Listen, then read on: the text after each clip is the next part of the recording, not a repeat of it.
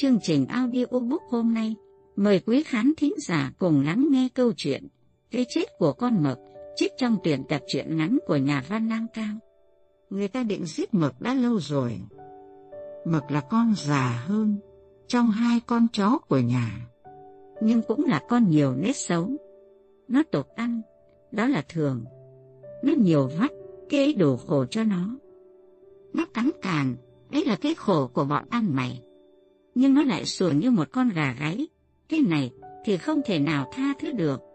Thoạt tiên người ta định ngày chết cho nó vào dịp thanh minh. May cho nó hôm ấy bà chủ nhà bị ốm. Rồi thì là Tết tháng năm. Bỗng nhiên đứa con út của bà ơn mình. Bà phải kiêng để lấy sữa lành cho con bú. Sau cùng, người ta nhất định thịt nó vào rằm tháng bảy ai ốm mặt. Nhưng lần này, Mực vẫn còn thoát nạn là vì nhờ có Du. Người con cả xa xôi ấy vừa viết thư báo chẳng bao lâu sẽ về. Bà mẹ mừng như tìm được một vật quý bị rơi và bà nhất định lùi ngày sửa con mực lại.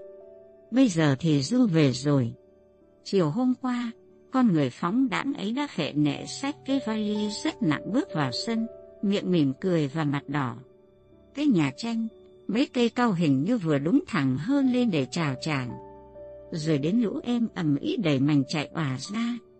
Và bà mẹ mừng quá cười và khóc. Nhưng kẻ lên tiếng trước nhất là con mực.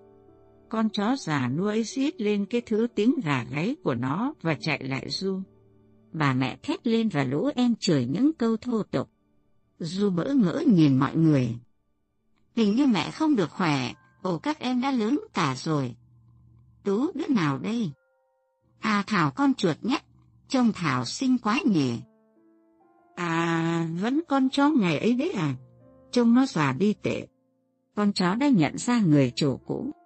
Nó đứng lặng vẫy đuôi, đầu cúi xuống hai mắt nhèm ương ướt nhìn đất như tuổi phận. Du Vương Hải, đó là người bạn lặng lẽ thui thổi bên chàng, những năm xưa khi đêm vắng, chàng ngồi nhìn trăng mà mơ mộng.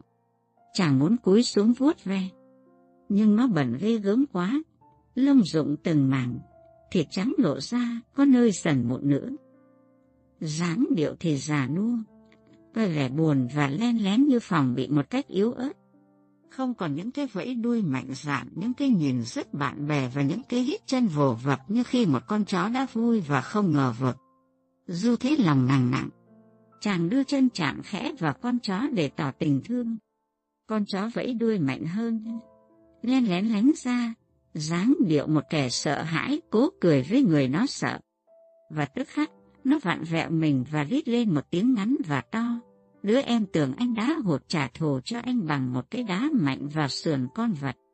Nó lấm lét làng dần, cũng không dám chạy một cách thẳng thắn để đi trốn nữa.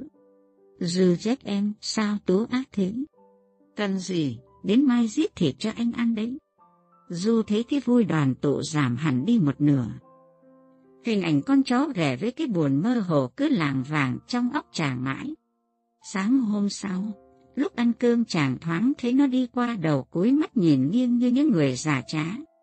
Chàng muốn gọi nó vào kẹp nó vào giữa hai bàn chân và vừa ăn vừa vẩy cho nó miếng cơm chung một bát.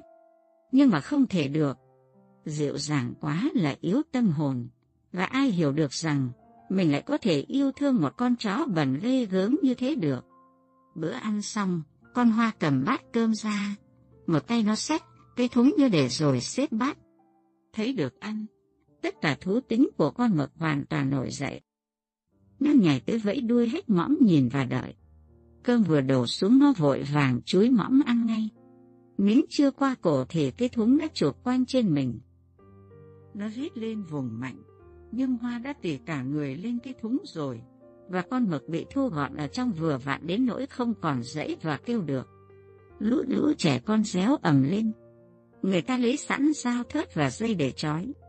Phần mở thúng đã đành phải về du, ông chủ đi vắng, cả nhà chỉ có chàng là đàn ông, mà không lẽ đi mượn hàng xóm trói dù một con chó đã úp gọn gàng chỉ việc hơi hé cạp thúng lên. Chó thò đầu ra, thì một đứa em đặt gậy lên cổ nó để chân chàng giận xuống nhưng tay chàng thế run run. Và khi con chó vừa thò đầu ra thì nó quẫy luôn một cái mạnh vùng ra được. Con hoa tùm tìm cười. Lũ em ngơ ngác nhìn theo con chó vừa ẳng ẳng vừa chạy ở ngoài vườn. Còn Du thì mặt đỏ như gốc chín. Chàng biết mình yếu tay hơn cả con hoa. Có lẽ nào chàng lại dịu lòng hơn cả một người con gái. Và tự nhiên chàng giận con mực. Người ta còn lo con mực sợ hãi mà đi mất. Quả nhiên suốt ngày hôm ấy nó không về. Nó vẫn vơ vườn hàng xóm, lần lút như một con chó trước khi hóa giải. Người ta tưởng đã mất tay Nhưng tối hôm ấy nó lẩn vào gầm giường, rồi Du lại nghe thấy cái thứ tiếng gà gáy của nó rít lên ở phía ngõ. Sáng hôm sau, nó vẫn bỏ cơm. Chưa cũng thế. Và cứ thế bóng người lại cúp đuôi chạy mất. Dương Vương Hải sai người đem cơm đổ ra vườn. Một lúc sau, mực lại gần. Nó trông trước trông sau, đưa mõm dê trên những hạt cơm rồi vô cớ giật mình chạy thẳng. Có lẽ cái kỷ niệm khủng khiếp vừa lóe ra và đập mạnh vào thần kinh nó như luồng điện. Du thấy bồn chồn và vần vơ thương, hối hận hay là thẹn. Sau cùng thì chàng bực mình chàng nhận ra rằng một con chó đã làm mất sự bình tĩnh của tâm hồn chàng. Và đột nhiên chàng muốn giết con mực lắm. Chàng muốn có đủ can đảm để giết người. Phải dám giết mà không run tay khi cần phải giết. Còn làm được trò gì nữa nếu chỉ giết một con chó, mà tim cũng đập. Sự do dự đã hết rồi.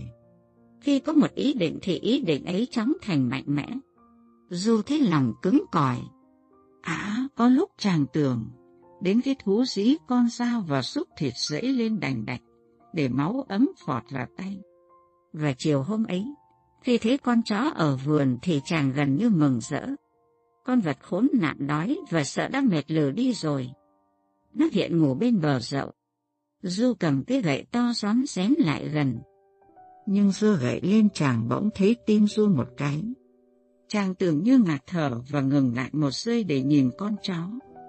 Giấc ngủ của nó có lẽ đầy ác mộng vì thỉnh thoảng khắp mình nó lại giật lên. Du thấy lòng quả quyết tiêu tán hết. Nhưng con chó bỗng giật mình. Du hoảng hốt thẳng cánh vụt mạnh trên mình nó, bụng nó thoát hẳn vào rồi lại phình ra như một khối cao su. Nó giống lên gượng dậy loạn trạng mấy vòng rồi chui bừa qua dậu trong khi Du vụt cuống cuồng theo xuống đất. Êm đã khuya, Du lại nghe tiếng mực giống lên. Chàng thấy toát mồ hôi và nhất định không giết con chó nữa. Nhưng trời gần sáng chàng còn đương mơ mộng, thì đã nghe tiếng hoa hỏi cuống cuồng lên. Con vật khốn nạn không biết mỏi mệt thế nào mà ngủ quên đi ngay ở giữa sân để đến nỗi bị hoa út được. Lần này thì người ta cẩn thận hơn. Hai ba người nắm vào hai đầu gậy trên, ngáng sẵn bên cạnh thúng rồi hoa, với hơi hé miệng thúng lên. Thấy sáng con mực nhô ra ngoài cái mõm ướt phì phì. Hoa nhích lên tí nữa như một cái gối đã tỉ sẵn trên thúng.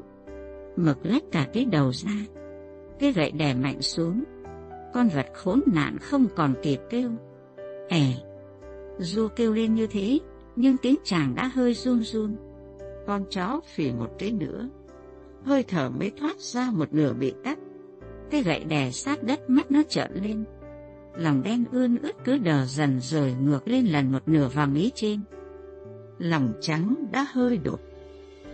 Lúc hoa trói xong cả chân trước, chân sau và buộc mõm rồi, thì con chó đã mềm ra không còn cựa quậy nữa. Du nghẹn ngào nén khóc.